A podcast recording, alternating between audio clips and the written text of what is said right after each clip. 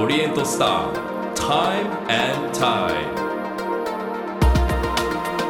皆さんこんばんは。オリエントスタータイムタイドナビゲーターの市川さやです。この番組ではさまざまなジャンルで個性的に輝き自分らしく活躍されている方をゲストに迎えし現在の活動についてはもちろんこれまでどのような時を歩んできたのかそしてこれから先どのようなビジョンに向かって時を進めていくのかじっくりとお話を伺っていきます。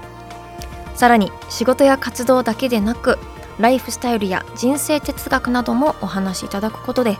ゲストの方の多面的な価値観に迫ります。さて今夜迎えするのは東京工科大学学長の香川豊さんです。早稲田大学理工学部を卒業された後大学院に進み博士課程を修了。民間企業での勤務を経て1989年からは東京大学で教鞭を取られました。その後東京工科大学教授から研究所長副学長などを歴任され今年4月学長に就任。またアメリカン・セラミック・ソサイティのフェローやアカデミー・オブ・セラミックス会員でもいらっしゃいます。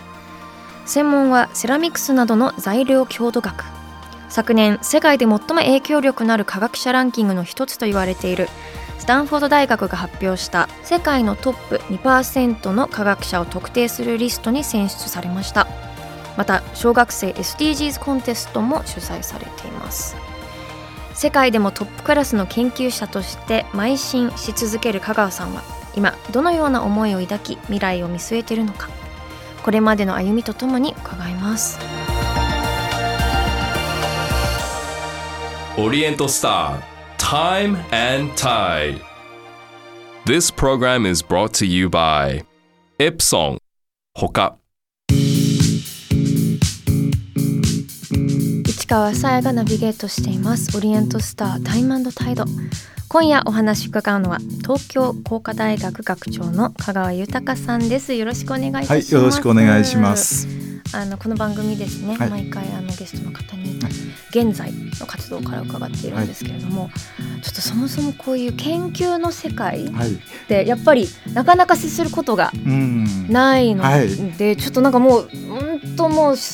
初歩的な初歩のところからはい、伺っちゃうんですけどその科学技術の研究者はい、はい、っていうのは日頃なんだろうどういう動きで動いてどういう存在なんでしょうか？あのーまあいろんなところで場所によって違うと思うんですけどね、うん。例えば大学だと、はい、まあ、やっぱりこうある意味では自分の興味のあるところをはい。こう何か深く追い詰めるってことをやってるんですけども、え最近はあの社会的に何かこう要求されるものはあるいは困ってることは何かってことを調べてーはい、でそれに対して自分の持ってる力がどうやって貢献できるかっていうのが一番重要なファクターなんですよ。うん。ですからその例えば世の中でこう困ってることをなんかうまく助けてあげたいなっていうね はい、そういうマインドを持ったっていうのが多分研究で一番重要だしはい、特に私がやってるその工学エンジニアリングですよね。はい、これあのサイエンスとちょっと違ってやっぱりなんか科学技術を使って世の中を良くしようっていうのがうんこれがエンジニアリングっていうところだと思うんでですね、そういうマインドでやってます。じゃあもうずっと部屋の中でこもって研究するみたいな感じとはまたちょっと違うね。れ違いますよ。あの人によっては全く違いますし、はい。あの作業員来てはい、ずっとなんか一日こうなんかやってる人もいますし、うん。あるいはあの机の前に座ってずっとやってる人もいますし、はい。い、ろんなタイプがいますよ。香川さんは僕はねどっちかっていうと半分実験。半分まあなんか机でこう算数をやってるような感じのはい。とこでやってましたけども、はい、どっちかっていうとやっぱり実験をやっていくのが好きだったんですね。うん。なんかあのすやっぱ好きなことをやるのって楽しいし恵まれてると同時にちょっとプレッシャーだったりするええと思うんですけど、そういうものとじゃあ日々だからあのスポーツの選手と同じように、はい。やっぱり研究者ってあのトップに出ないとつまんないんですよ。ああなるほど。かっこいい。お あのはい。言い方として変ですけどね、ええだけど例えば一番簡単な例でねマラソンで走ってる時見て考えてもらうと分かるんですよ、はい。トップ集団ってありますよね、うんうんうん。前だけ見ててはい。好きに走ればいいんですよね、ああなるほど。だけどそれが真ん中になったり後ろになると、はい。どんどん前も見なきゃいけない後ろも見なきゃいけなくなります、ええこれすごく大変なことなんですよねはいだから本当は研究者は多分トップ集団に入って、はい。世の中を自分で作っていきたいっていうのがねなるほど。とねこれが多分一番研究者の醍醐味でうんうん一番面白いところだと思うんですよね。そっかえそのじゃあ香川さんが考えるそのトップレベルの研究者っていうのはどどういうやことをしてる人とかどあういう？のやっぱり自分がやった研究がうん。世の中でどのくらい役に立ったとかそうですよね。あるいはあの自分が研究をした結果があったからこそうん。他に同じような研究をやる人がたくさん生まれたとかね。うん。そういうやっぱりこう他の人にたくさん影響を与えたっていうのがまあそう一つ一番重要なことかもしれないですよね。その影響を与えたという、うん。まあ測り方の一つの指数がうん。こういう論文の引用そうですね。論文に出したりしてやるわけですからね。うん。うん。で昨年スタンフォード大学はい。が公表した世界のトップはい。2%の科学者リストに選出はい、されましたね、はい。香川先生が。それが、まあ、論文の引用の数うん。からっはい、ていうところなんですよ、はい。これはどうすごいことなんです。いや僕自分ではねあまり大したことだと思ってないんですけども。ああのーまあやってたらこうなったっていうのもあるかもしれないんですけどね、やっぱり研究ってあのー人人がたくさん読んでくれれば嬉しいですよね。それで役に立ってくれれば嬉しいんで、まあ、そういう意味ではあの、まあ、いろいろみんなが見てくれたってことでいいと思いますしね。えなんか論文発表また素人考えですと、論文発表って、まあ、情報公開じゃないですか、はいはいはそういうのが損失だっていう気持ちはやっぱないんですあそれはないですね。あ違う、うん、あの論文ってやっぱりこうはい自分で他の人が知らないことを知ってるわけじゃないですか出す前は。はいはいはい。あの誰も世界で知らないことを自分だけが知ってて、はい。それを出すわけですよね。おーやっぱり楽しいですよね。だかね。かっこいいですよね。えそういやでもかっそう。かそっか。誰も知らない誰も知らないことを自分が初めて世界の人に知らせてあげるわけですよね。あーそっか。えじゃあ本当に新しいものだから競争相手もある意味いないけど先に出されたらどうしようみたいなそれはだから常にあるんでですよ。だから本当の多分本当のトップの人ねもし世の中でいるとそれあのスポーツ選手と同じで、うん。誰が来ても平気だっていうような人はね多分いると思うんですよ。えーだけど普通の人だとやっぱりそういうのはあるでしょうね。研究。自分と同じのが出ちゃったら困るとかね。そっか論文書きながらも、うん、もうちょもう1か月前に似たようなものが出ちゃったら。そう一日でもうん1分でもね、はい。やっぱり先に出されたら終わりですよね。あじゃあいつもやるときはちょっとそういう不安とうん、だからそうですよ。やっぱりそれはあのあるし、そういうことやってたら、まあ一緒にやってた人も気の毒ですよね。特に学生大学でやってる時うん。学生の人にやっぱりトップを見せてあげないとはい。学生伸びていかないですよね。あーまあうん。そうか、そうですよね、あー。そうなんですよ。だからやっぱり、あのスポーツと本当に同じでね、はい。トップ集団の中に入ってはあ。鍛えられるとはいいいじゃないですか。確かに。今だって日本だってね、野球でもサッカーでもみんな外国に行って、はい。それで伸びるわけですよね。ねだから研究もやっぱり同じわけですよね。でもちょっと前はやっぱり日本が遅れてたから外国に行かないと、その研究者として伸びないと。はい。で外国に日本がたくさん行ってたわけですよね。はい。まあ今は日本の国内でもできるようになりましたけど、だうんからそういうすごく面白い世界ですよ逆に言うと。うん、うん。なんかなんだろう思っているよりなんかすごく皆さんなんか競争心もありながら、うん。なんか、だけど仲いいんですよみ やってる人たちは。うん。えこういう論文とかって一般ねの人って見ることはでもできあもうあの図書館に行けば今見えますし、ああの e ジャーナルってインターネットからも出てますしね。はいあのフリーで見えるのも随分ありますよ。ええ。いやちょっとなんかあんまりそういう知らない世界だけどなんかとりあえずいっぱい論文とか見たらな何これっていう興味湧くものとかいっぱいありそうだからうん、なんか面白いかもしれないジャーナルですよとかちょっ。と一回見てえみます、え、違うところ見てみると。うんええ。なんか好きなジャンルとかのをねとりあえず見てみるっていうのは誰でもそうできてちょっと楽しいえかもしれん、え生きなんか生きた今の情報え今の最先端の情報ここまでかってわかりますからうんね。面白いかもしれないですね、うん。え81.3 J-Wave Oriental Star Time and Tide 市川さやがナビゲートしています。オリエントスタータイムタイド。今夜は東京工科大学の香川豊学長をお迎えしています。さあここからは時を遡り過去についてです。さあまあ10なんとなくこれもまたイメージと言いますかもう偏見かもしれませんけどやっぱもう研究後もうずっと10代の頃から子供の頃から研究熱心だったとか、うん、勉強一筋だったのかどうですか？あんまり勉強一筋僕ねあれ実は算数って嫌いなんですよ。あの、はい、数学は好きなんですけど算数嫌いで。ですからあの、はい、数字の計算ってあまりまだ今でも好きじゃないんです。あ、そうなんですね。うん、そそう、えー、そういうそれでも理科系なんですけども、えー、あの物理はまあまあ好きで、はい、科学はなんとなく覚えること多くてあまり好きじゃなくて。とかいうねやっぱりこう無駄がありますよ。ですね。うん、えー、そう、うん、え実際学生時代は、その集中したことはじゃあどういう学生時代はあの、まあ、クラブフットボール、うん、アメリカンフットボールをやったり、まあ、あとあの後半は勉強してましたよ、一生懸命。でも、アメフトがすごく本当にちょっと意外意外すごく意外です。あのそう そうですかね。はい。あれはだけどあの、はい、えー、なんていうのかな、オフェンスとディフェンスもきちっと分かれてるし、はいはいね、そのどんな体力の人でもできるし。え、そうですか？うんできると思いますよ。あの、はい、それはやっぱりあのまあフロントの方に並んでる大きい人と、はい、例えばバックスだったらちっちゃくて素晴らしっこい方がいいですよね。うん、なるほど。だか。らいろんな人がいると思うんですけどね。うん。えじゃあアメフトを、ええ、まあ最大学。え最初はね一緒にみんなとやり始めて、はい、で今ずいぶん大きいのができてますけども、うん、はい。うん。それからまあ後半はやっぱり少し大学院行ってから勉強してましたよね。研究に打ち込むようになったきっかけ、やっぱりねあの卒業論文ぐらいからだと思いますね。あの卒業論文って当時はあの自分で何かこう割合と、えー、好きなことをやらせてもらえたんで、うんはい、これは面白いなと思ってですね。それとやればやるほどさっき言ったように分かんないことが出てくるわけですよ。はい、だからその分かんないことがどんどん出てくるっていうのは、うん。これは面白いことだと思ってやり始めたんですよね。うん、だから趣味の世界と同じかもしれないですけどすぐ解決できないんですよね。なんか研究って。気になることが次の気になることにつながるって、どんどんどんどん出てくるんですよ。ね。ええ、うん。なんかねみんな似てるんですよ研究って特殊なもんじゃないですよ。だから、そうですよね、ええ、だからみんなただただ今好きなものを、に触れてる時って、研究してるっても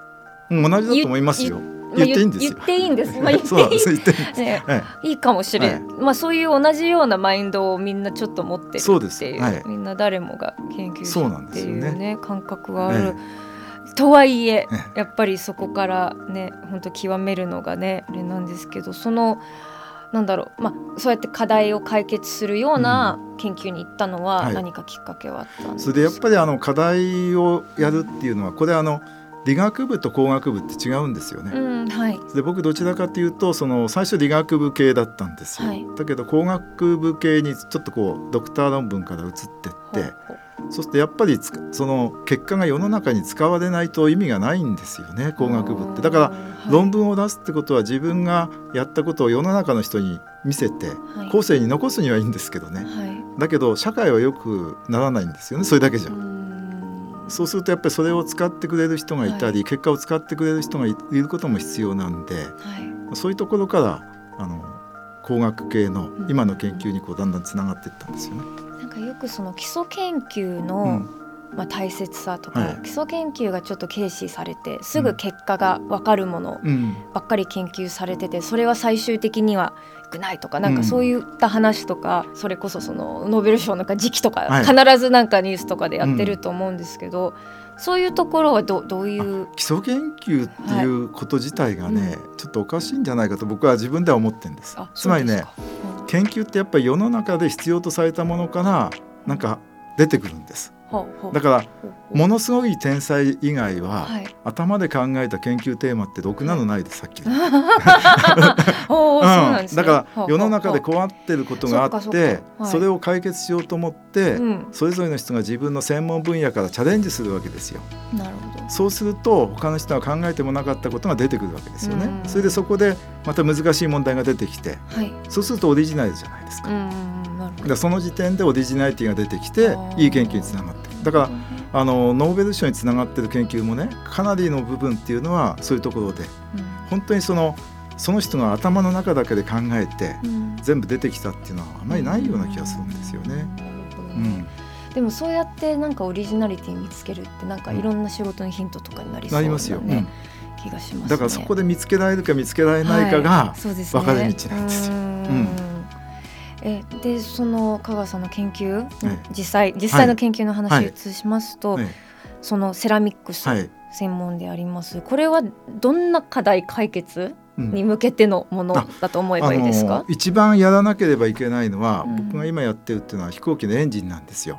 うん、で普通ですから例えばアメリカに行くとかヨーロッパに行く時の飛行機のエンジン、はい、あそこのエンジンがもっと軽くなって効率が良くなって、はい、あの CO2 が減るとか、燃料が少なくなるっていうのは一番の目的ですよね。はい。はい、でそのために中で使う材料をもうちょっと高い温度で使えるようにしたいんですよ。あ高い、うん、温度を軽くしていや軽くするのと同時に、はい、だから軽くして高い温度で使いたいと、はい、そうするとセラミックっていう材料が出てくるんですよ。なるほどね、ええ、なるほどで今の金属ってやっぱ重いんですよ。うん今なんか、ね、ええ、今日持ってきてくださって目の前にあって、これ今私が手に持っているものが、今現在現在の飛行機の中で使われてめちゃくちゃ重いけど、まあこんこんなもんかなっていうようなものなんですけど、これが今これが今そのそちらの形はまだその平らですけどね。それが将来そのこれに使われるようにって形で私たちがやってるんですよね。私だって今もペンペンよりはちょっと重いかさすがに。でもすっごいびっくりするぐらい大きさは一緒なのに軽い。えこれがこのセラミックセラミックで今私たちがやってる、はい、あのセラミックの複合材料っていうのはですね CMC って呼ぶんですけども、はい、セラミックマトリックスコンポジット、うん、それなんです。えこれこんそのひとまずはそういう、ね、まあ、飛行機のエンジンっていうところあって、うんはい、なんかやがてどういう他にどういう多分いろんなところに使われますね。今、あの飛行機のエンジンとか、うん、えっ、ー、とね原子力のこの燃料を入れる棒にも使われたりしようとしてますし、要するにあの耐熱性があったりするんでですね、はいでだからいろんなところが用途広がっていくと思いますよ。そそうすると、ええ、まあ CO2 の排出も、まあ、いろんなところが良くなったりそれとあのこれちょっと面倒くさい話なんですけど、はい、SiC なんですよね。シリコン、はい、炭ケイ素とカーボンなんです炭。だけでできてるんですよ。だから逆に言うとあの特殊な元素使ってないんですよ、はい、で地球上にどこにもあるような材料で作られてるんで。あじゃあいろんなええー、あのそういう意味では、うん、あのこういう金属はいろんなもの混ぜてますからね。なるほど、ええ、なんかじゃあやがて飛行機のチケットも安くなるかもですか、こういうのが入ると、やっぱり今なんか燃料費とか高かった取られるとか、そういうなんだろう、ね、そうできるだけなんだろう、うん、そういうなんか落とそうとしてて、我なんか自分の生活とかになるとそういうのもあるし、まあ車もそうだし、将来だからもっと高性能なエンジンになれば、やっぱりその燃料も少なくなるし、あのいろんな早くなると思いますよもしかすると。行機のエンジンって作ってる会社って少ないですよね。社ですよ。三社しかないですよ。ええ、民間航空機のエンジンは三社ですよ。そうですよね。で日本じゃないんですよね。よだから日本のメーカーがこういうものを作って部品を作ってそれを納入するっていうね。そういう構図なんです本当にちょっとすごい競争力にも日本のになるような素材ですね。こちらは今。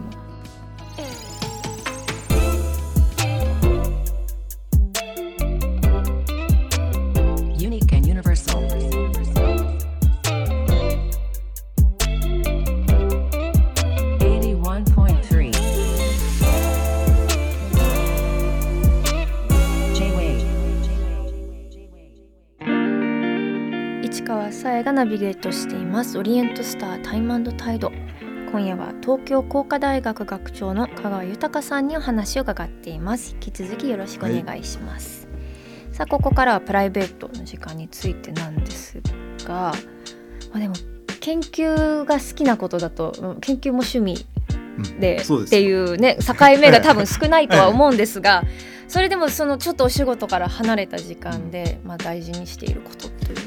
っぱり体力維持じゃないですか。ね一番ね 重要。研究って最後は体力だけみたいな気がしてて、えー、えー、なんか体力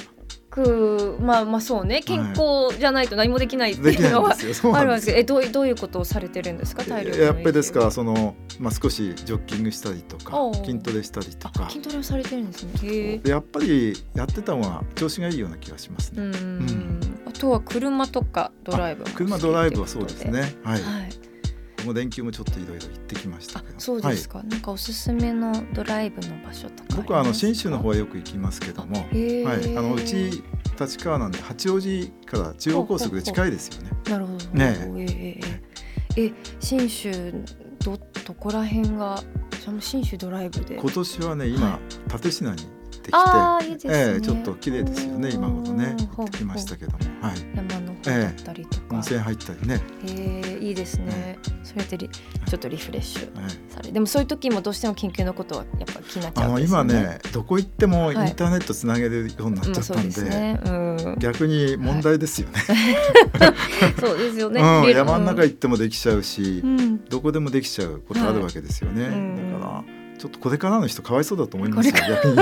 僕の時代はねあのさっき言った論文も図書館に行ったジャーナルだったんですよ紙の。はい、で今は e ジャーナルって言って、はい、図書館が全体があのインターネット上にあるわけですよね。はいはい、だからどこでも何でもやれちゃうような時代になってきて。ああそうですよね。そうです。そうだよね。うん、それと実験もあのコンピューターがみんなつながってるようになっちゃったんで、えー、昔よりはるかにたくさんのデータを一回に取れるんですよね。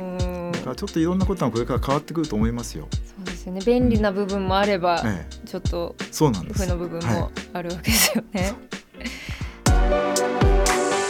Time and Tide. 81.3 J-Wave オリエントスター Time and Tide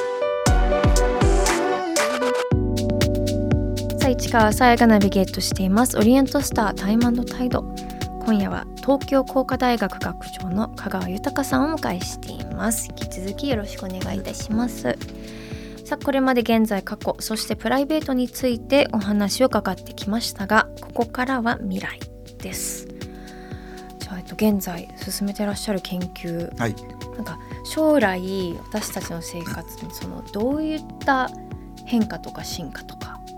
どういったものを我々期待していいですか、うん、あの多分飛行機がもっと快適なものになると見てるんですよね。ですから、はい、まああの燃費が良くなったり速くなったりっていうのがあって、うん、それとこれがもし本当にできればもっと速い飛行機が作れるようにもなってくるとかねいろんなことになると思うんですよ。早い飛行機、うん、だからアメリカまでものすごく早く行けるとか。へえ、なるほど。ええ、ほうほうほうだから半分ぐらいの時間とかね。ああ、ありがたい。だから日帰りになっちゃうかもしれない。それはやだ。そうか、ええ、そうそうそうなんですよ。なんか近くなる良し悪しもありますね。うん、うん、だからいつも大阪、はい、名古屋っても日帰りじゃないですか。やりまし、ね、ああいう感じになっちゃうかもしれない。あそれはちょっと嬉しい反面ちょっともったい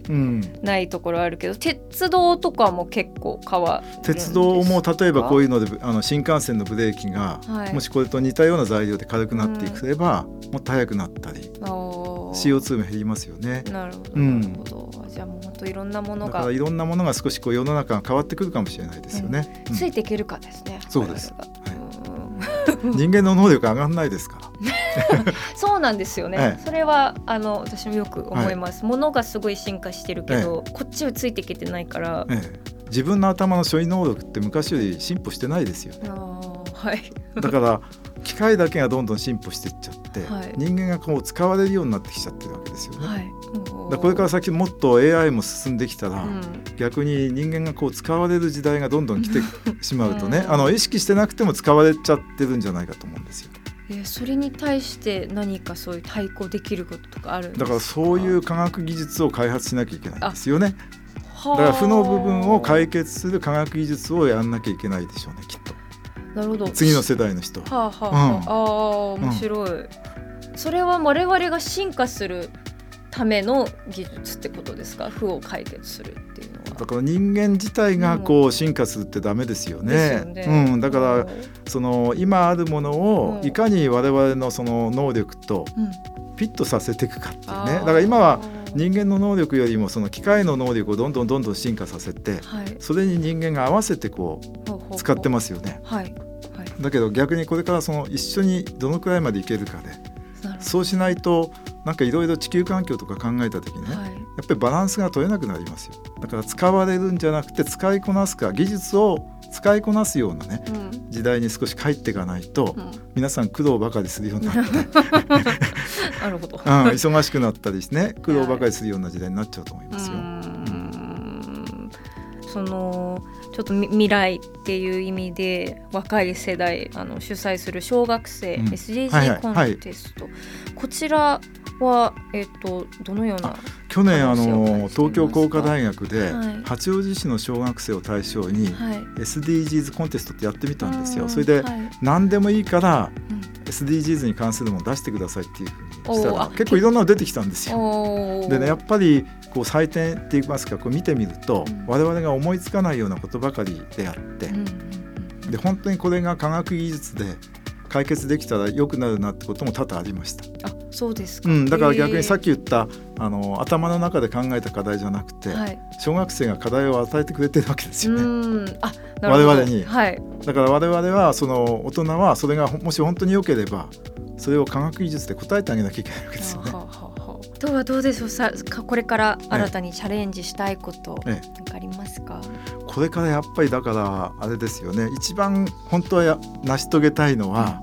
このプテラノシックっていう今やってるセラミックの複合材料で、はい、その作ったエンジンに乗って外国に行くことですよ。はい、それですよ。うん、それで今外国にやっぱりあの研究やってると友達がたくさんいるんで、はい、そういうとこを回って、うんくことですよ、ね、ああいいですね。だからそれが一番いいんですよ。それが、ええ、できるかどうかわかりませんけどね、はい、だからそういうふうにしたいなとは思ってますけども、はい、まあそういうものとかこういろんなこともちょっとやってみたいスポーツとかもいろいろあるんですけどね。はい。うん。大学としてはどうですか？何かそういう大学はだからやっぱりあの新しいねその学生の人がなんかこうせっかく自分の東京工科大学に来て卒業したんだってねなんか自信を持ってなんか言えるようにね、うん、してあげたいんでそれをなんか作っていきたいですよね。うん、やっぱりこう自分はここの大学出たんだって後で言いたいじゃないですか。はいはいはい、だからその時大学はこういうことをやってたんだとかね、えー、あの大学はこういうことがすごかったんだっていうことを、はい、大学の中になんか作ってあげられればね、うん、これはいいかなと思ってんですよね。はい、確かに、うん、それはなんか嬉しいですよね。そうなんです。それでね大学まだ40年に行ってないんですよできてから。ああなるほど。うんだから例えば将来100周年になった時に、はい、あの時こういうことやってくれたから今があるんだって言われるようにはなりたいですよね。はい、確かに、うん、そこもやっぱりその次の世代構成のっていうところの意識ですね。はい、ありがとうございます。さあ最後にですね、はい、お迎えした方にエプソンの時計、はい、オリエントスターを選んでいただいています、はい、香川さんがセレクトしたのはどちらでしょう？えっ、ー、とコンテンポラリーコレクションの中のスケルトンです。はい、はい、こちらは宇宙に見せられたスケルトンの世界。さまざまな特許を取得したシリコン製雁木車の鮮やかなブルーは天の川銀河系をイメージ。モダンでスタイリッシュなコンテンポラリーコレクションのスケルトンです。こちらを選んだ理由は？あのシリコンが使われてるんですあすごい。やっぱ着眼点が違う。おおやっぱそうなんですね。SIC って僕たちあの、はい、炭化ケイ素ってシリコンとカーボンが結びついた材料はいはいおっしゃってましたね。この材料を作る時、はい、シリコン溶かしてから作る溶かして作るんですよ。ほうほうほう。反応させて、えー、でそういうことでシリコンってすごく馴染みがあるっていうことと、はいはい、それとシリコンってあの半導体とかねマイクロマシンとかっていうので今エッチング技術でいろいろとちっちゃいものたくさん作れるようになってます、ね、まさにこのオリエントスターの楽器、うん、それでこれは面白いなと思って選択させてもらった、す。ごい。さすがです。これしかもスケルトンで中が見えるし見えるから、うん、それでそのたまにメカとしても最先端でしょ、はい、だから面白いなと思ってあらすごい。意外っていうか、はい、あのすごいさすがの着眼点と思いました。あそうですはい、うん、確かにシリコンだって思ってすごい聞いてましたね、そうなんです。はい。でもすごいとても似合いそうなのでたくさんつけてください、はい、どうもありがとうございます、はい。さあ本日香川さんにお話しいただいた内容は番組ホームページにアップしています。ぜひご覧ください。オリエントスタータイムタイド今夜のゲストは東京工科大学学長の香川豊さんでした。どうもありがとうございました、はい、どうもありがとうございました。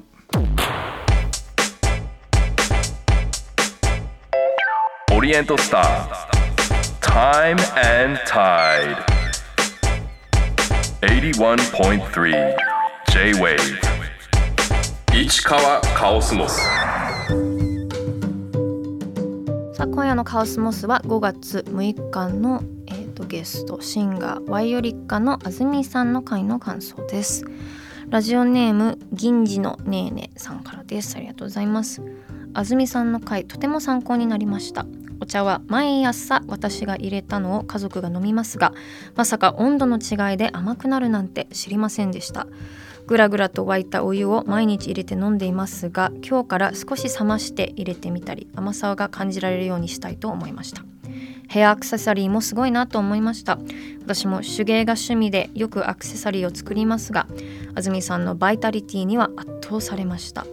私もあのハキハキした安住さんを目指そうと思います。私もあのハキハキとした感じバイタリティもう1ミリでも欲しい。本当に。すごいエネルギーの方でね。なんか楽しかったです。いろいろお話しするの。そしてお茶ねちょっと冷ましてから入れるとかちょっとその温度によって本当甘さとうまうまみ本当になんか入れ方によってお出汁に近い味になったりしますからね。私もなんか安住さんの話聞いてお茶の入れ方とかねこだわるのって楽しいなと思いました。続いてはラジオネームミラー13さんからです。ありがとうございます。えっと安住さんのオンエア日があのゴールデンウィーク中だったということで父の実家が静岡ということもあって新茶が届くのもゴールデンウィークなんですよね。雑味のないうまさを新茶で味わって食べる柏餅はこの季節ならではです。時代は進んでもこういう文化は残していきたいですね。ということで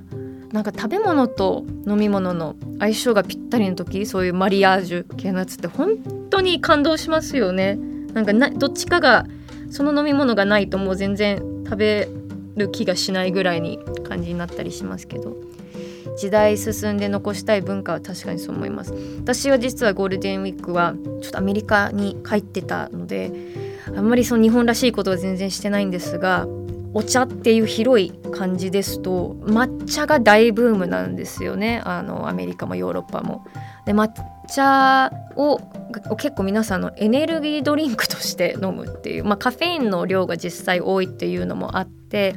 濃縮したやつとか普通のやつを飲んで目を覚ますとかそういうちょっと抹茶っていうんですけどなんかこの組み合わせ日本にありそうでないのかのかっていうのがあの飲み物なんですけど抹茶の。それがなんか半分チョコレート味になっているっていう。うわーっと思いつつまあでも抹茶チョコとかもあるしなとかなんとも言いながらでもあのそこから私はあの昼間の時差ボケは全部吹っ飛びましたのでそういう意外な組み合わせのお茶しか味わってないのでちょっと新茶と柏餅ちょっとまだタイミングあるなら食べたいです。いいな。新茶はね飲みました。安住さんのものをあの飲みまして美味しかった。すっきりしててねやっぱり。最高ですね。やっぱ、はい、皆さん今週もメールありがとうございました。さあそしてこのポッドキャストではこのカオスモスがロングバージョンになっています。市川が、えーと、皆さんからいただいたお題についてゴニョゴニョと話していきます。今回先ほどそのミラー13さんからの、えーと、お便りがちょっとゴールデンウィーク関連だったのでちょっとゴールデンウィークで見つけたとあるものの話なんですが、えーと先ほど申し上げた通り私はアメリカに帰ってましてであのニューヨークのグランドセントラル駅マンハッタンのまあ中心にある大きなねあのターミナルに新しいターミナル駅ができたんですよ。その中で。でそれがあのロングアイランドレールロードというそれ自体はまあ前から全然昔からある路線なんですけれどもそれがあのグラ線まで乗り入れるっていうことでもうグラ線に新しいそのターミナルができるってもういつぶりなんだろうっていうことなので私はずっと注目鉄道好きとしてやっぱりずっと注目してましたしあのものすごい時間もかかっちゃったんですよね。もう10年以上予定していた時より遅れてやっと開業して1月に開業したんですよ。で早速まあ見に行きました。ちゃんとね鉄道好きとしてもうこれは別に全く用がないんですよ。あのロングアイランドレールロードに乗ることは特にないんですが本来ないんですけどこれは乗らなきゃいけない行けなきゃいけないっていうことで言ってまずそのねターミナルがあのちょっとグランドセントラルの駅ってやっぱもう歴史があるのでとにかく建物ってすごく素敵なんですよね。行かれたことある方はもうステンドグラスとかあのティファニーのステンドグラスがねいっぱいシャンデリアとかもあって本当にもう名建築なんですけれどもそれとはもちろんもう新しいのでないんだけどそれなりに頑張ってあの横壁に結構トンネルになっている壁のところは全部タイル綺麗なタイル貼ったりとかいろんなところに壁画とかちょっとアート要素を頑張っている、えーと、ターミナルだったんですね。ですっごいもう鬼のように長いエスカレーターとかちょっと私はそこであのエヴァンゲリオンごっことかしたりしたんですけどあの楽しかったですよ。ネルフごっこできますよ。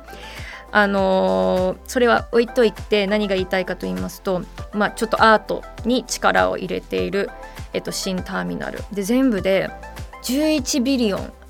だから110億ドルぐらいかけてるって言われているこちらのターミナルなんですがいろんなニューヨークに、えーと、ゆかりのある著名人とか歴史上の人物の名言が壁にところどころ書いてあるんですね。えー、あのもう昔からずっといた文豪の方もいれば最近のコメディアンとかあとあの JG とアリシア・キーズの曲の歌詞とかもいろいろある中で一つあの画家のジョージア・オーキーフのえっと一つセリフも名言も書いてあってジョージ・オキーフはあの、まあ、ご存知の方多いと思いますけどアメリカのあのモダニズムのえっとまあを牽引した画家の人であの多分なんだろうお花の絵とかもそうですし、まあ、ニューメキシコとかアメリカ南西部の頭蓋あの動物の頭蓋骨とかの絵とか見たことある人多いと思うんですけれども彼女はニューヨークの、えっと、高層ビルの絵も描いているのでそれで描いてあるんですけどまさかのあのよく見ると名前の綴りが間違っていて大きい「符」の字が間違ってて110億かけてこんな素敵にしてまさかのスペル違いって私はものすごくね嬉しかったです。なんかなんだろう。やっぱあの自分だけ発見したのかなって思って、まあ、見たらねネットでみんな突っ込んでましたけど変わるねもう直すみたいですけどちょっとそれ見つけて嬉しかったしでもなんかこういう爪の甘さだよねと思ってやっぱ日本の鉄道はいいなとも思ったりいろいろしました。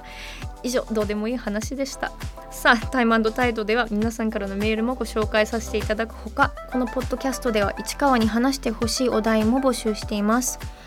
えーと、番組のウェブサイトメッセージから送ってください。そしてメッセージをいただいた方の中から毎月リスナーの方にオリエントスターの時計をプレゼントしています。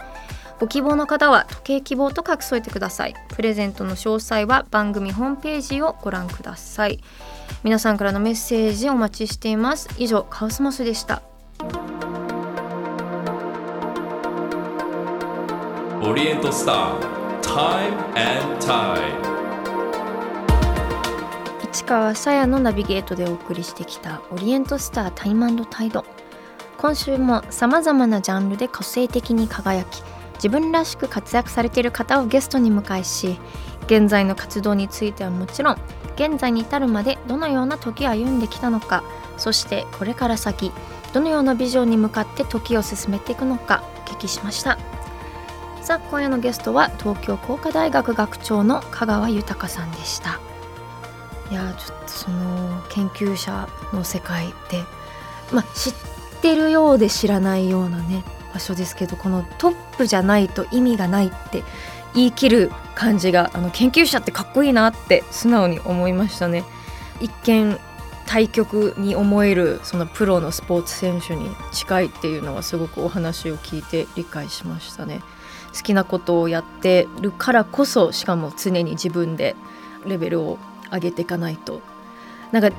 多分現状維持するのって結局レベルをレベルアップするつもりじゃないと現状維持さえできないっていうところはなんかすごいやっぱすごい世界だなと思いましたしちょっとこの論文とかいろいろ見てみたいなと思いましたね。理解できるかどうかは別としてちょっとねあのチャレンジしてみたいなって思いますね。なんか学び直しとかねよく最近言いますけど意外と手軽な方法が目の前にあったなと思いました。さて次回のゲストはシンガーソングライターの安藤優子さんです。今年はデビュー20周年。多彩ぶりを発揮してさまざまなフィールドで活躍する安藤さんに20年間の歩みそして今感じてる思いを伺います。それではまた来週土曜日夜9時にお会いしましょう。こまでの相手は市川さやでした。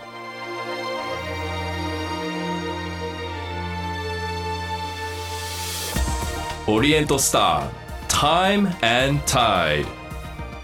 This program was brought to you by Epson ほか。